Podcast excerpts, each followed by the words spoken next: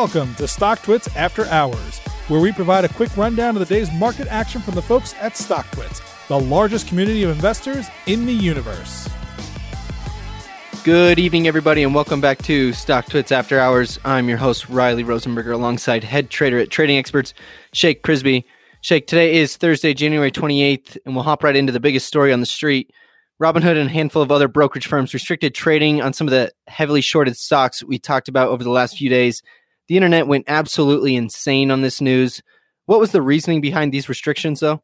What a saga. We got murmurs after hours last night that brokerages were beginning to restrict trading of the popular stocks like GameStop, AMC, BlackBerry, and Nokia this week. This, of course, is referring to the Wall Street bets versus hedge funds narrative that is currently taking over the financial media. What we saw today seemed like the big money wielding their power to crush the little guy, something I've never seen before. They completely moved the goalposts in order to cut the hedge funds and big money some slack when they restricted trading on these hot stocks. What specifically did these brokerage firms restrict? So we know there's been an all-out crusade on heavily shorted hedge fund stocks. GameStop was up 1600% on the month coming today.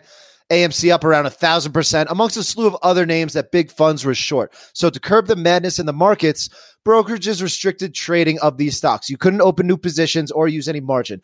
While it was pretty market wide concerning brokerages restricting trading trading on these few stocks. The big disappointment here is Robinhood. They're supposed to be the app for the retail trader, the little guy, if you will, going up against the Titan hedge funds. The irony in the app being named Robinhood when they changed the rules to crush the little guy today, putting an end to this epic wealth transfer we were seeing from the rich to the poor. Their slogan, for Christ's sakes, is democratize finance for all. I can't think of a worse PR move for a company looking to go public in the next month or so than angering your entire client base to this degree. Seems like the powers that be thought the wrong people were making money and changed the rules to favor the big guys as usual. And lo and behold, the run stopped across the board today. GameStop was as high as 483, putting it up over 2,400% on the month. And next hour sold off 70%, touching as low as 112. And by the way, Gabe Plotkin, the founder of Melvin Capital, who's at the center of this mess, he bought a $32 million Miami mansion in November. I'm really feeling for that guy today.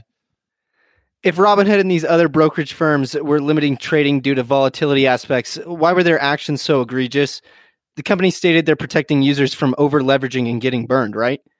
These brokerage firms definitively chose sides today and they picked the hedge funds. Were they protecting their trading clients or were they protecting the funds that pay them for order flow? It seems like the latter. In a financial disclosure, Citadel and a handful of other firms paid Robinhood over a $100 million in 2020 to see what app users were trading in order to exploit them. This is how Robinhood affords people to trade with zero commissions because the users are the product. These funds did not respect risk and they had naked shorts on GameStop and these other names at five five bucks, betting on the companies to go to zero for a massive payday for them and their billionaire clients. No one feels bad for these guys on the way to billions of dollars of profit. What we're seeing today is a roundabout way of giving these funds a bailout. The only way to bail these guys out was to fix the rules so the price goes back down. And that's why these new rules are put in place, which essentially halted all buying of these stocks. So GameStop is down 40% or so today. The hedge funds are able to turn around their massive losses. They'll still take a loss, but they're not on track to lose the billions from a few days ago. What it really shows is the giant corruption going on behind the scenes.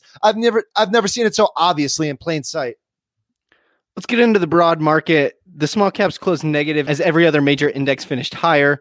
How did the market move today? Yesterday, I was explaining how it was typically a bad sign that we were seeing these small caps go crazy to the upside, while the market leaders like FANG and software stocks sold off. I didn't clarify that this is the type of action we generally see after a big advancement in the market has run out of steam and is ready for a pullback. We see small caps and speculative names fly as smart money unwinds their positions in big dogs like Amazon, for example, and that leads to a sell off. But we got that rotation back into big names like Microsoft, which tells us this uptrend is still intact for now, at least. We did close the day very weak, which is a bit concerning. If we push through yesterday's lows to the downside, I would definitely expect more selling to persist. All righty, Shake. Well, that's a wrap for today. We'll see if the craziness can continue. We'll talk again after hours. Sounds good. You've been listening to StockTwits After Hours. To learn more and subscribe today, visit StockTwits.com. All opinions expressed by the host and podcast guests are solely their own opinions and do not reflect the opinions of StockTwits or their affiliates. This podcast is for informational purposes only and is not intended as a recommendation to buy or sell any security. The podcast is also not a research report and is not intended for the basis of any investment decision. Guests may maintain positions in securities discussed in this podcast.